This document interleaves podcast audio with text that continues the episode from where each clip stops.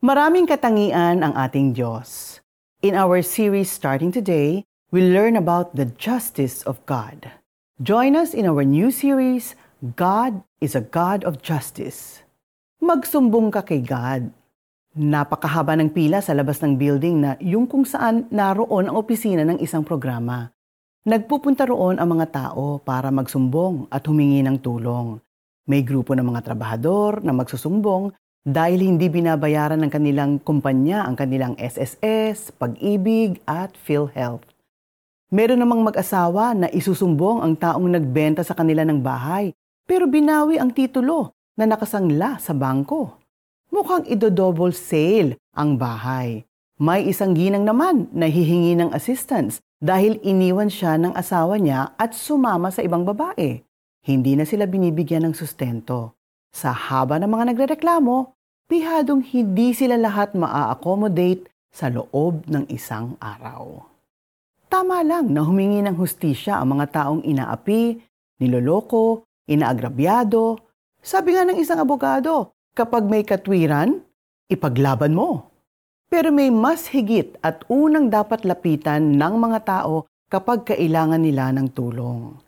Sa Diyos tayo unang magsumbong siya ang tunay na abogado at judge natin.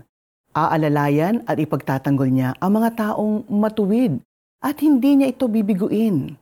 Iniwan ka ba ng asawa mo at di ka na nakakatanggap ng sustento? Magsumbong ka kay God. He is our Jehovah Jireh, our God who provides. Incurable na raw ba ang sakit mo? Magsumbong ka kay God. He is our Jehovah Rapha, our God who heals. Inagrabyado ka ba ng amo mo? Magsumbong ka kay Lord. He is Jehovah Shammah, our ever-present God. May nagdemanda ba sa iyo kahit alam mong wala ka namang kasalanan? Magsumbong ka kay God at bibigyan ka niya ng hustisya. He is our Jehovah Nisi, the Lord our banner. Naliligali ka na ba sa matinding problema?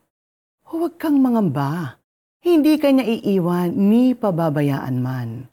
He is Jehovah Shalom, our God of peace.